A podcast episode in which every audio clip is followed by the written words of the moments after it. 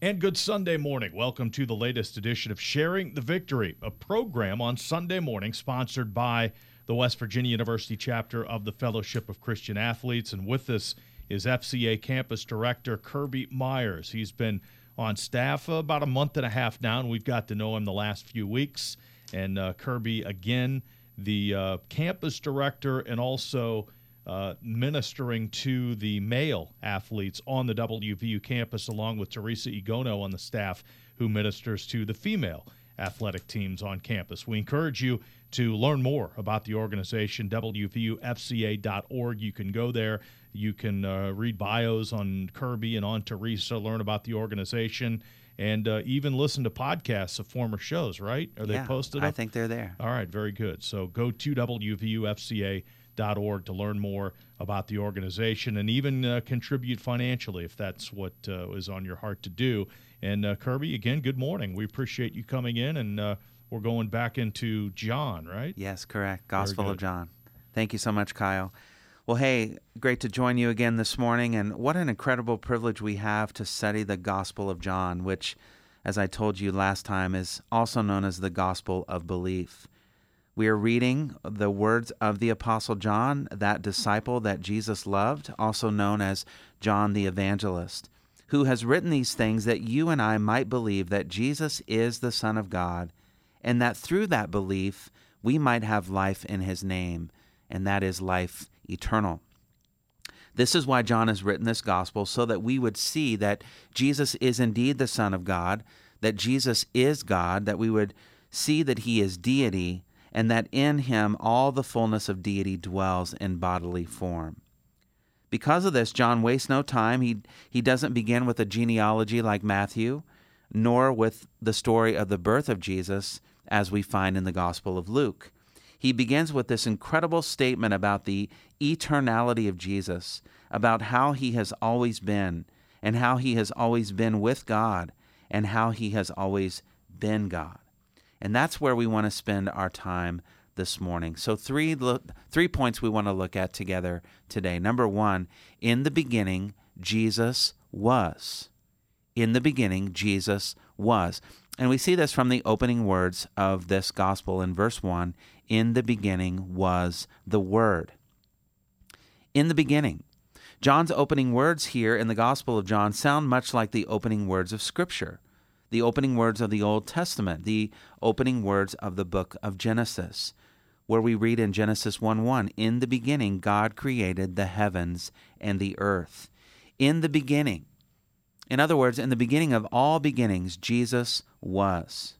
It is important that we establish that it is Jesus that John is referring to when he uses the word word here, when he says, In the beginning was the word. If you would, look at John verse 1 chapter 1 verse 14 where he says and the word became flesh and dwelt among us and we saw his glory as of the only begotten from the father full of grace and truth. So this whole account that we're going to study this entire gospel is about the word. It's about jesus. It is written to inform the reader about the life and the ministry and the teaching of the Lord Jesus Christ. In fact, this is how John closes his great gospel in John 21, verse 25. He says, And there are also many other things which Jesus did, which, if they were written in detail, I suppose that even the world itself would not contain the books that would be written. I call this sanctified exaggeration. John is permitted to do this because he's writing under the inspiration of the Holy Spirit.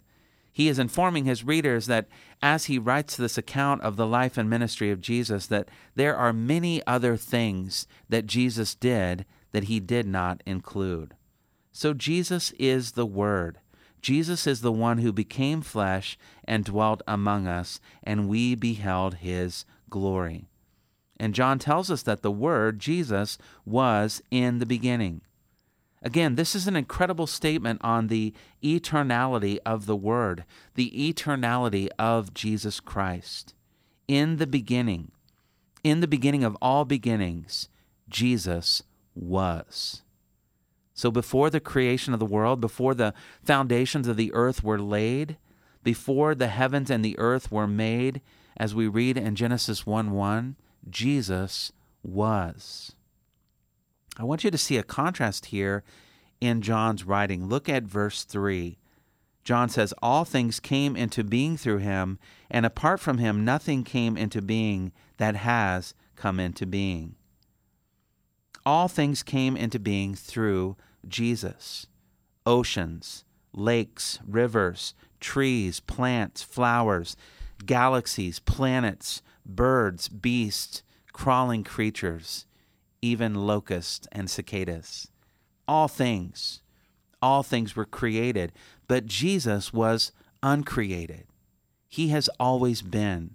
There has never, ever been a time when Jesus did not exist. Just stop and think about that for a moment. And when you do, the first thing that happens is that your head begins to hurt. Because it is impossible for us in our humanity to comprehend, uh, comprehend this, that Jesus has always been. Because everything that we are familiar with had a beginning. Each of us were born. Each of our children were born. I have three boys two biological, one adopted. I was there for the birth of my two biological sons. We all had a beginning.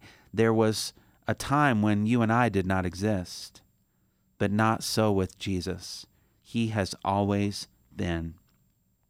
And our human, earthly, finite, sinful minds cannot grasp this. We cannot understand this. This is something we accept by faith we believe this to be true because the Bible declares it to be true. And God has convinced us that His Word is true, and that the God who gave us His Word cannot and does not lie. Jesus has always been. He is eternal. He existed uncreated. And so, in the beginning of all beginnings, Jesus was.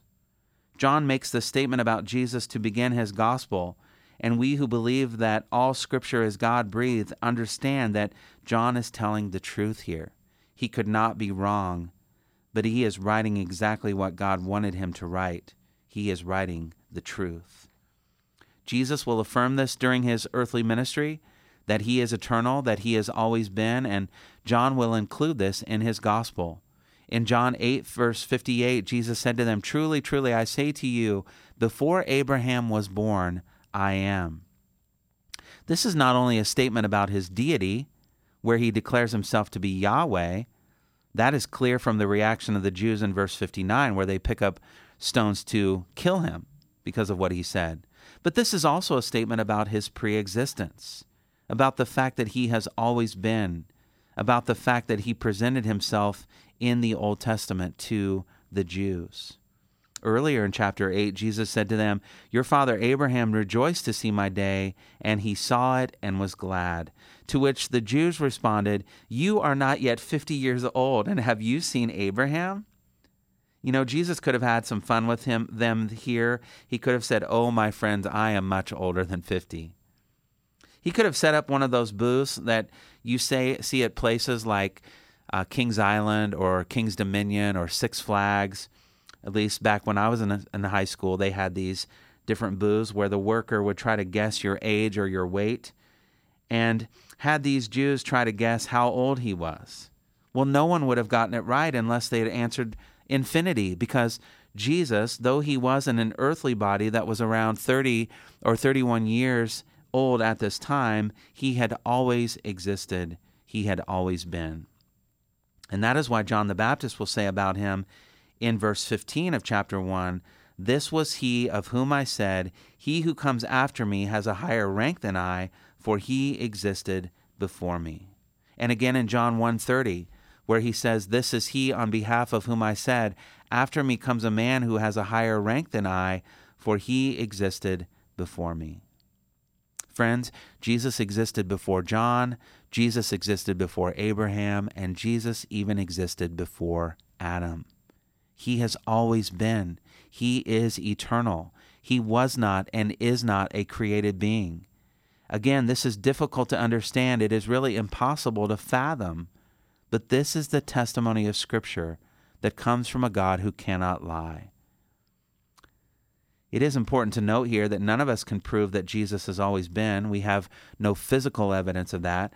We have no photos of Jesus that were taken before the beginning of time, before the creation of the world. Those would be pretty cool to see.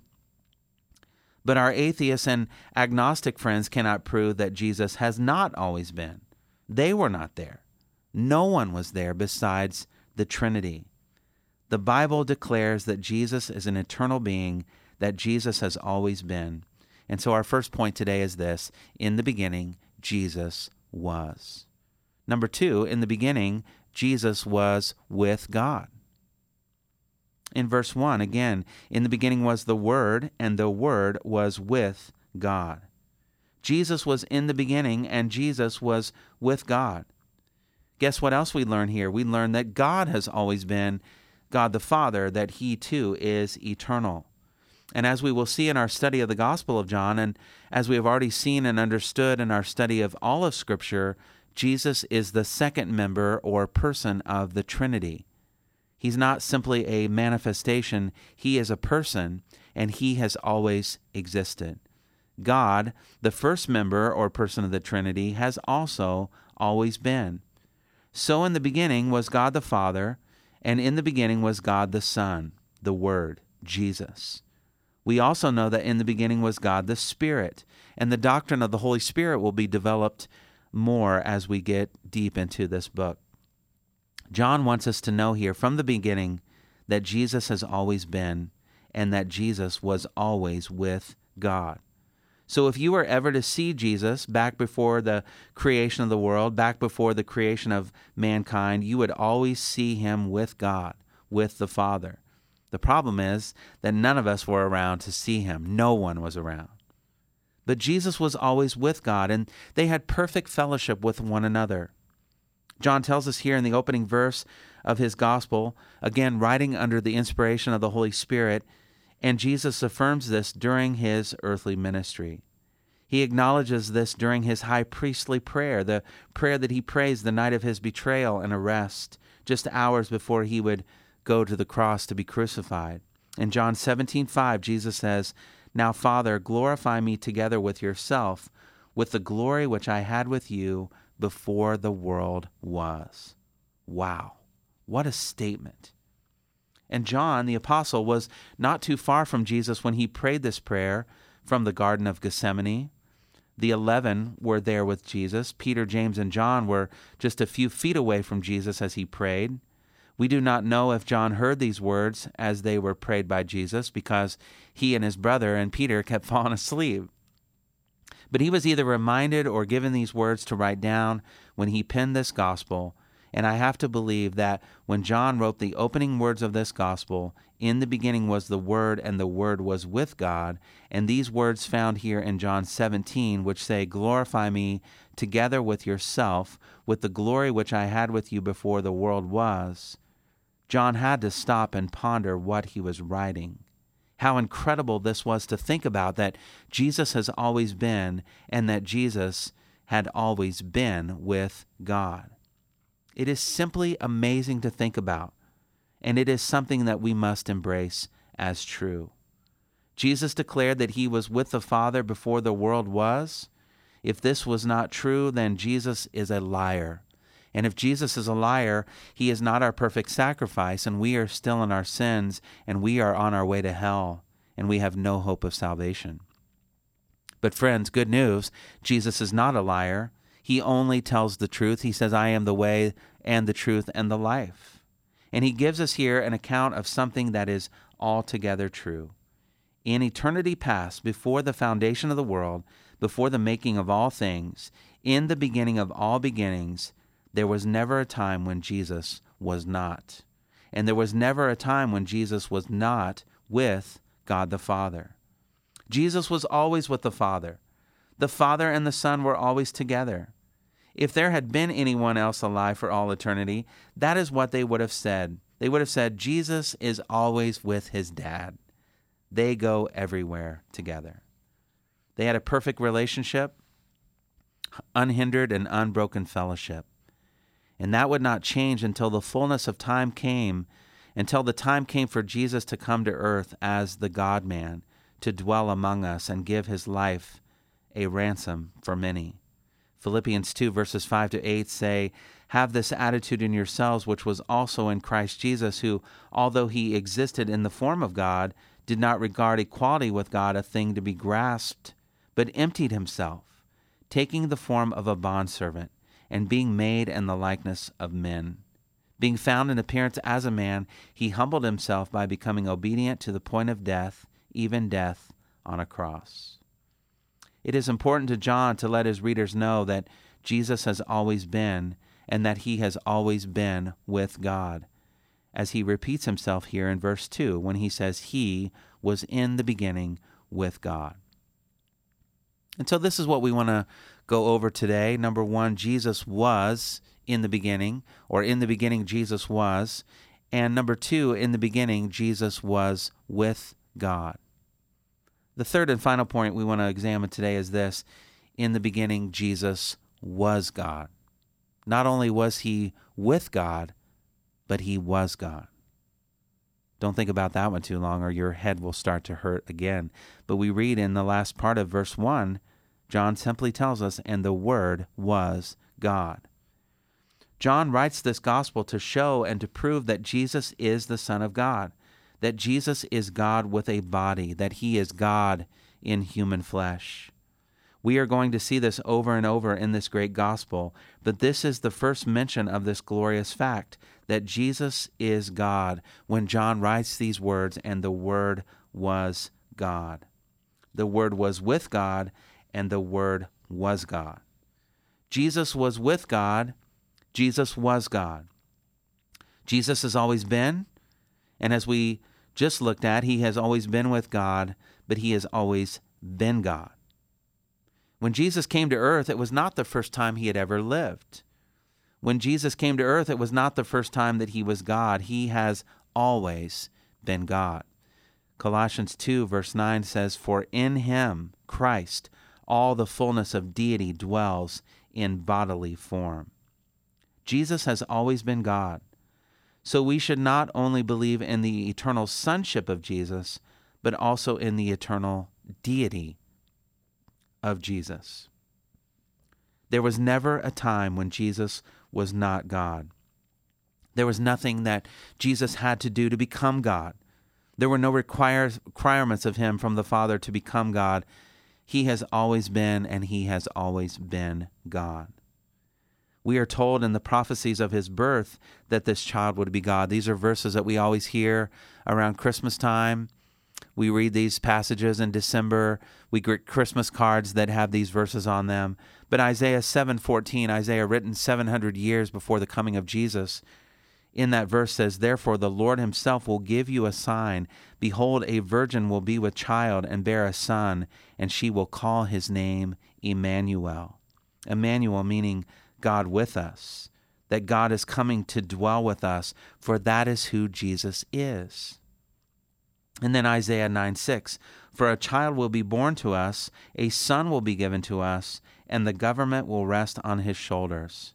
And his name will be called Wonderful Counselor, Mighty God, Eternal Father, Prince of Peace. That will be who Jesus is when he comes. He will be Mighty God, eternal Father. The angel Gabriel says to Mary in Luke chapter 1, when he comes and announces that she will give birth to the Messiah, he says, And behold, in Luke 1 31 to 33, Behold, you will conceive in your womb and bear a son, and you shall call him Jesus. He will be great and will be called the Son of the Most High. And the Lord God will give him the throne of his father David and he will reign over the house of Jacob forever, and his kingdom will have no end. He is given the name Jesus, Yeshua. It means the Lord saves, or the Lord is salvation. You see, friends, God needed a human body through which he could save sinners.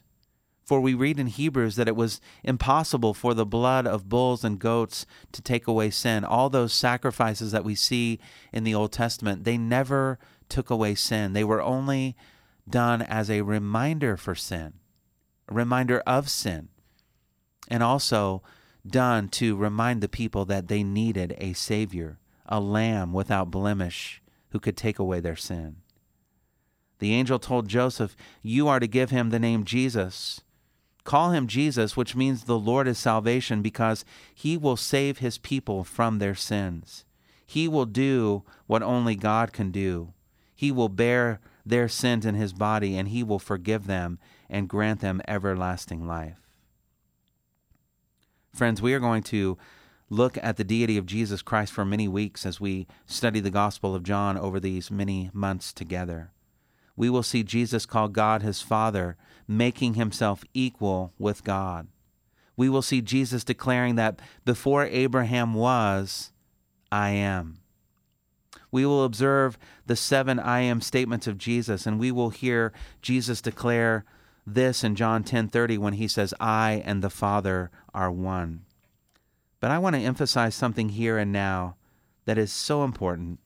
Jesus is God, and Jesus must be God. He claimed to be God. He declared himself to be the Son of God, and for this reason the Jews wanted to put him to death. And it was for this reason that he was betrayed and arrested and eventually crucified.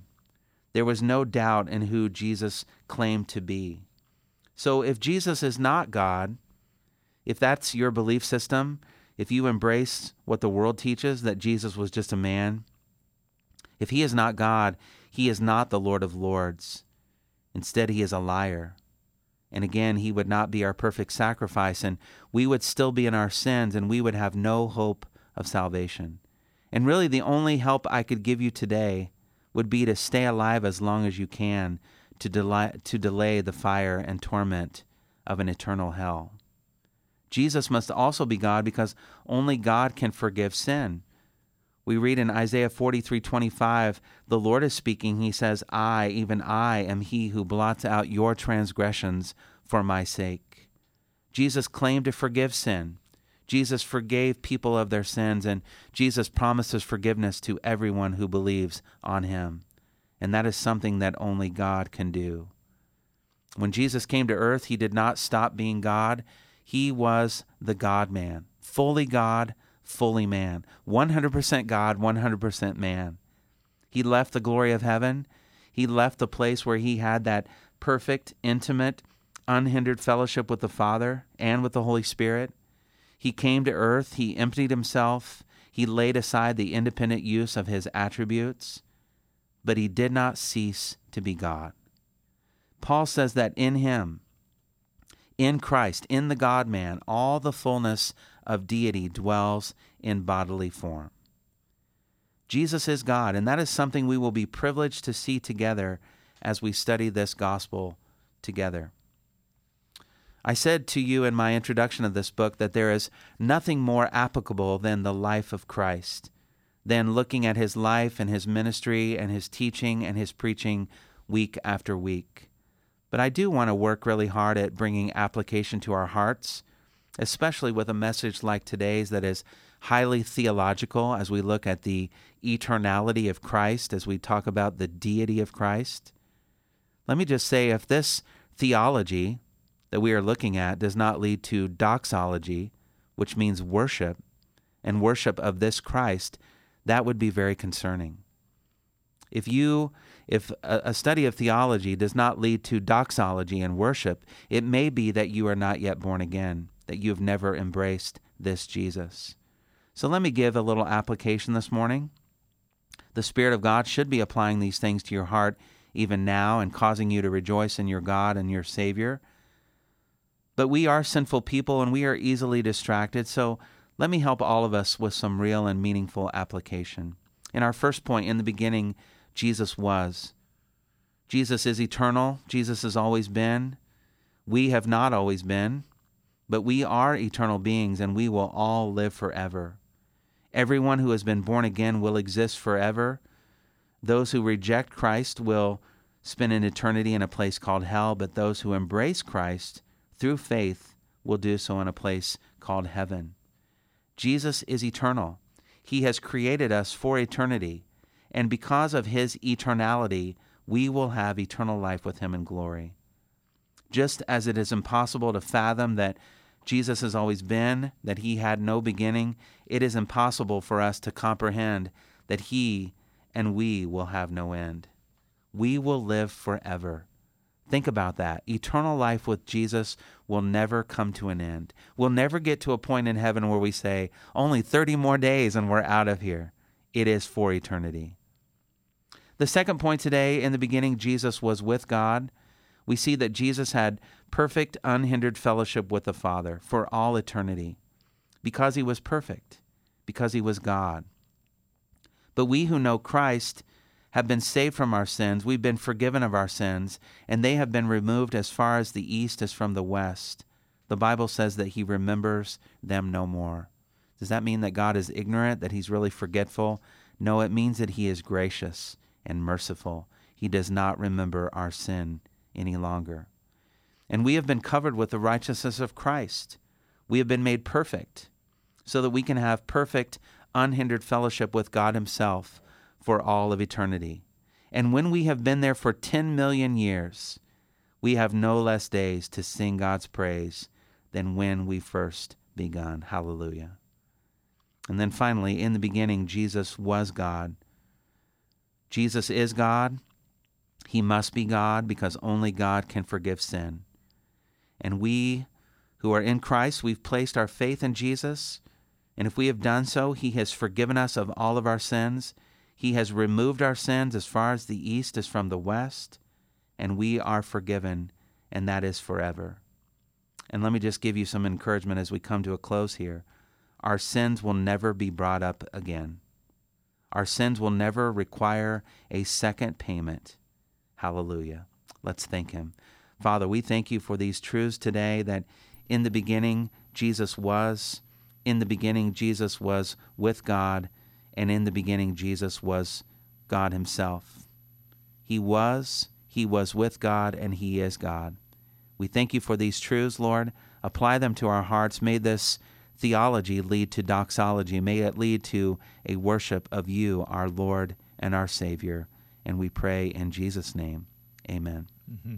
Uh, I love so many of those concepts you talked about, but one there you hit on at the end our sins will never be brought up again. Man, isn't that a good thing? It is incredible because as Christians, you beat yourself up, right? True. Because you, uh, you, you commit it. We all commit sins. You try to, to uh, confess them and and get God's forgiveness, of course, but still, you just you beat yourself up. Right. Why did I do that? Why right. did I think that? You yeah. know. So that's uh, that's an amazing concept. It's, it's an, it's an amazing thought to think that Jesus went to the cross and, and paid for all of our sins and and could say on the cross, "It is finished, mm-hmm. paid in full." So once we once we get once we shed this earthly body and get to heaven, we never have to worry about anything that we've done because they're obviously they're forgiven. Amen. That's an incredible concept. All right, great work, great teaching. We've been listening to Kirby Myers, FCA campus director at WVU, and um, again, we encourage you to to check out the website wvufca.org. You can learn more about the organization and uh, give financially uh, if uh, if that's what uh, is on your heart. But uh, Kirby, thanks again. We appreciate your time.